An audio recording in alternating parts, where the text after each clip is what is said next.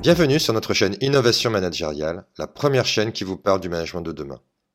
Pour cette première saison, qui sera composée de 13 épisodes, nous vous présentons ce que nous percevons être l'entreprise du futur, que nous avons appelé l'entreprise co-responsable.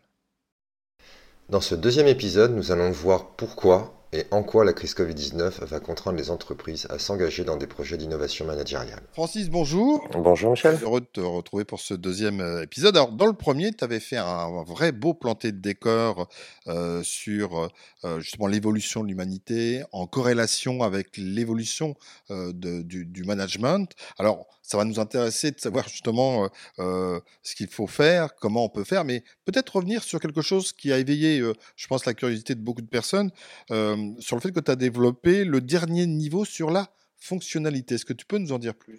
Oui, alors euh, c'est très important de prendre conscience euh, du monde dans lequel nous entrons. La fonctionnalité, elle est, euh, elle est basée sur un besoin central qui est finalement la liberté, la diversité, la non-discrimination. Donc il semblerait qu'on aille dans cette direction-là, où mes besoins à moi soient plus importants que les besoins de, de, de mon groupe d'appartenance, ce qui remettrait d'ailleurs en question la pyramide de Maslow qui dit qu'il euh, y a un ordre euh, et, après avoir satisfait le besoin de sécurité, on va tout de suite au besoin d'appartenance. Euh, moi, je pense qu'aujourd'hui, on est à une époque où les gens vont à la dernière étape de la pyramide, qui est le besoin d'épanouissement personnel. Donc, une, fois qu'on a compris ça, ce qui est très important, c'est de bien prendre conscience des caractéristiques de notre monde actuel. Il y a un modèle qui, qui est très intéressant, qui existe depuis 1998, qui s'appelle le VUCA, alors justement, Francis, euh, je t'arrête. On, parlait, tu parlais de, de VUCA. Est-ce que tu peux revenir sur cette définition, en quoi ça consiste? Et ça sera peut-être intéressant pour, euh, pour la suite de ce que je crois que tu veux développer. Oui, parce que pour moi, le, terme de VUCA, l'acronyme VUCA, euh, est une belle illustration du niveau fonctionnalité dans, ces quatre dimensions.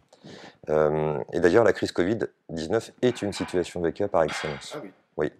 Euh, c'est un, acronyme qui a été proposé par l'armée américaine en 1998 euh, sur la base d'un certain nombre de constats qui dit que finalement on rentre dans un monde qui est volatile, c'est-à-dire qui change en permanence, avec une accélération des changements, ce qui peut être un peu déroutant, qui est incertain, c'est l'américain.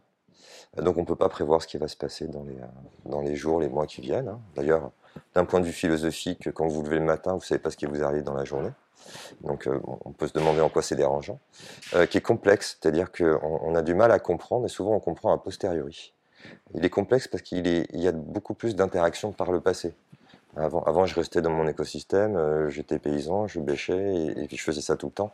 Là, on a les réseaux sociaux, on a l'information, voilà, c'est donc complexe à comprendre et qui est ambigu, qui est paradoxal. Il y a des logiques qui sont pas logiques, quoi, en fait. Hein. C'est-à-dire que je vais sur des réseaux sociaux pour me faire des amis, je me rends compte qu'en fait, j'ai pas d'amis.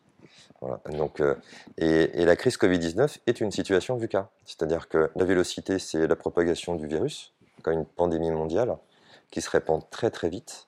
L'incertitude, c'est que bah, on ne sait pas du tout quand ça va s'arrêter. On espère que ça va s'arrêter vite, mais en tout cas, on n'a aucune certitude.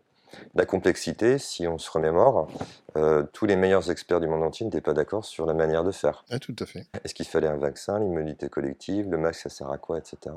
Et l'ambiguïté, par excellence, où on a essayé de prendre des décisions, parce que l'enjeu et la manifestation de la complexité avec la Covid-19, c'est qu'on devait euh, en fait répondre à trois enjeux concomitamment.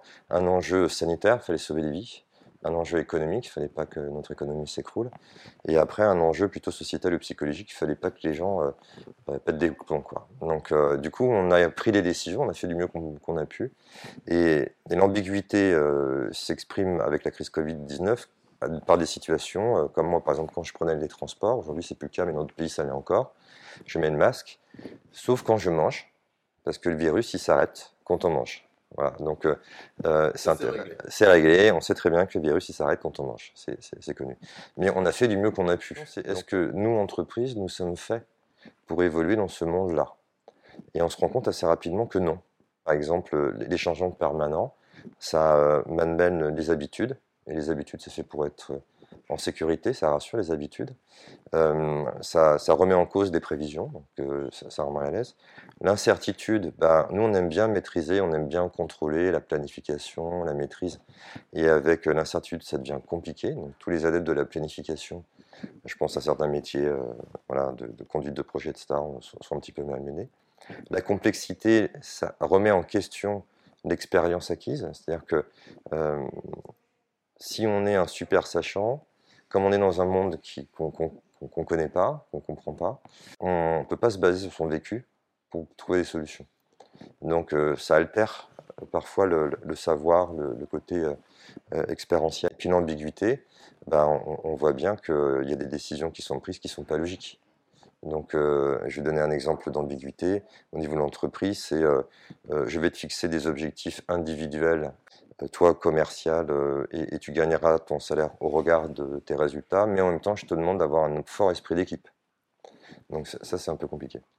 Et, donc voilà, ça, ça décrit le VUCA. Mais ce qui est intéressant aussi, c'est que le VUCA est, une situation qui nous permet de légitimer des projets de changement managériaux qu'on avait du mal à légitimer avant la crise puisque ça malmène tout ça, euh, il faut devenir plus agile, plus réactif, plus souple pour composer avec euh, l'incertitude. C'est l'inverse, il faut devenir aussi plus proactif. On l'a vu avec la restauration, par exemple, pendant le confinement, le cook and collect. Il y a des gens qui ont fait du cook and collect tout de suite, et donc on a attendu un an avant de le faire. Maintenant, c'est un peu rentré dans les mœurs. Et puis, ce qui est super intéressant avec l'incertitude, ce que je trouve passionnant, c'est que ça nous a, comme on ne savait pas du tout ce qui allait se passer, alors déjà, dans un premier temps, quand on ne sait pas ce qui va se passer, l'être humain, la première chose qu'il fait, c'est on va tous mourir. Donc c'est le biais de négativité, hein. c'est-à-dire que je vais toujours aller voir le côté négatif pour, pour me rassurer. Et surtout, ça nous a appris à lâcher prise et à prendre du recul. Je ne sais pas ce qui va se passer, c'est pas la peine que je mette la rate au courbouillon, ça sert à rien, j'apprends à prendre du recul. Pour la complexité, je crois que le message qu'on nous envoie, la complexité, c'est euh, euh, on va peut-être arrêter euh, le côté il y, a, que les plus intelligents qui savent tout, et plutôt miser sur l'intelligence collective. Et donc ça va amener les entreprises à, essayer, et on le verra dans un des principes que, je présenterai dans un autre épisode, c'est euh, miser davantage sur l'intelligence collective. Et puis pour l'ambiguïté, c'est de se dire que bon, le contrôle c'est bien, la qualité c'est bien, mais si on veut composer avec des situations paradoxales, il faut plutôt se mettre en mode d'organisation apprenante et en test and learn. Alors, comme dans les, les cultures VUCA, il y a du négatif, il y a du positif, euh, j'allais presque dire, et ça va hérisser les, les cheveux de certains, c'est que le Covid, c'est presque un mal pour un bien en termes de management, parce que certes, on pense tout de suite au télétravail, mais il y a des tas de fonctionnalités qui ont bougé, le curseur a bougé en termes de management et en compréhension du travail de l'autre. Oui, oui, alors moi ça fait 12 ans que je travaille sur l'innovation managériale et, c'est vrai que, bah, comme beaucoup de consultants, hein, pendant le confinement, on a tous été un peu malmenés, hein, mis à terre, mais en même temps, je trouve qu'aujourd'hui, ce que nous avons vécu est une formidable opportunité de légitimer un changement qu'on ne pouvait pas légitimer avant et notamment euh, du fait de la réaction des, Français par rapport, euh, par rapport euh, à, ce qui a été vécu. on a différents sondages hein, qui nous éclairent dessus. On a quand même 80% des Français qui considèrent que leur rapport au travail a changé, sera plus du tout le même. on a 64%, 74% des Français qui disent qu'il y aura un avant et un après Covid.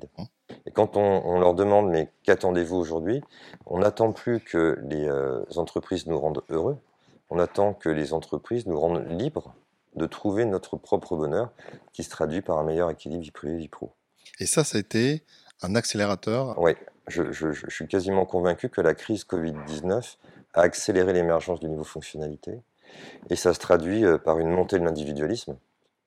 Euh, alors, l'individualisme, c'est pas l'égoïsme. Hein. L'individualisme, c'est la primauté de l'individu sur le groupe, ce qui explique le niveau fonctionnalité. Et, euh, certains comportements que, qu'on peut qualifier de TPMG, hein, qui est régulièrement employé. Le TPMG, c'est tout pour ma gueule. Alors, ce qui est assez drôle, c'est qu'avant, on, attribuait cet acronyme aussi à une nouvelle génération, génération Y, mais maintenant, aujourd'hui, tout le monde est, égocentré, hein, que j'ai 20 ou, 60 ans. Et quand on continue, on se rend compte même que, euh, puisque je l'avais dit dans l'épisode précédent, le confinement nous a amené à nous poser trois questions majeures. C'est est-ce que mon métier fait sens? Est-ce qu'il me plaît? Est-ce que je suis bien là où je suis? Oui, oui. Si ce n'est pas le cas, euh, on a des sondages qui nous disent que bah, les, gens s'interrogent même sur le, salariat et l'attrait du salariat. Euh, l'attrait du salariat fait moins rêver aujourd'hui que l'entrepreneuriat. Et on a des sondages très intéressants sur le sujet. Par exemple, euh, on a un sondage de 2021, donc qui est récent, d'OpinionWay, qui dit que 46% des Français déclarent que la crise a suscité une vocation d'entrepreneur. 42% également ont déclaré avoir une forte envie de s'en sortir par eux-mêmes en créant leur propre emploi. Donc il y a des choses qui sont en train de changer. Et, on, a une vague de démissions sans précédente en France, avec, je, pense, pour en parler un peu avec Pôle Emploi, la volonté de ces personnes-là de créer leur propre entreprise. On ne sait pas s'ils vont y arriver. Statistiquement, il y en a un tiers qui y arrivera. Mais du coup, ça nous interroge sur euh, de nouvelles formes de collaboration. Justement, tu nous as parlé, euh, je crois que c'était dans le précédent épisode, de, spirale dynamique. On a l'impression qu'on passe parfois d'un niveau à un autre, et aussi d'un comportement à un autre. Oui, en fait, euh, souvent la question qu'on me pose, c'est qu'est-ce qui fait qu'on passe d'un niveau à un autre? Et il y a une règle qui est une règle de systémique hein, qui dit que dès que vous trouvez une solution, ça va devenir le problème. C'est-à-dire que c'est dans l'excès de la solution que naît le problème. Prends exemple avec le télétravail. Le travail était une solution. Aujourd'hui, c'est devenu un problème pour beaucoup d'entreprises parce qu'il y a des gens qui veulent plus revenir travailler sur site. Et euh, on ne peut pas euh, laisser les gens comme ça, euh, sauf pour certains métiers, mais ça reste quand même minoritaire. Donc on voit bien que on, change, notre société, elle change quand elle est allée dans l'excès du besoin qu'elle cherchait à satisfaire. Il nous reste peu de temps.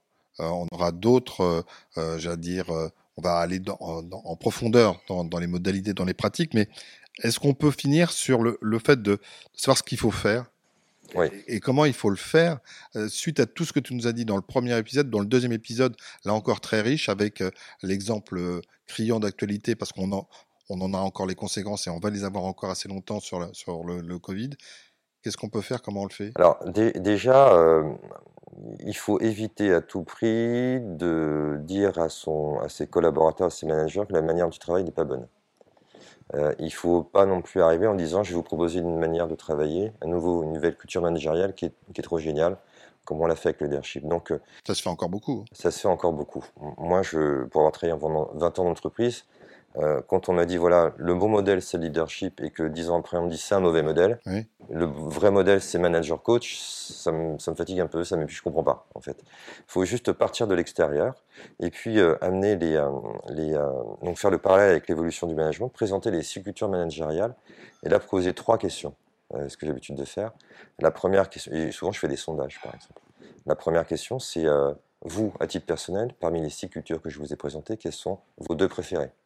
Les deux avec lesquels vous avez le plus d'affinité. Et, on constate que très souvent, on a les deux dernières, la, culture du, euh, du, management collaboratif et co-responsable. Après, la deuxième question à leur poser, c'est quelles sont les deux cultures dominantes au sein de votre entreprise? Et là, c'est rare qu'on ait les deux dernières. On a surtout euh, c'est directif, c'est bureaucratique, c'est paternaliste, c'est leadership.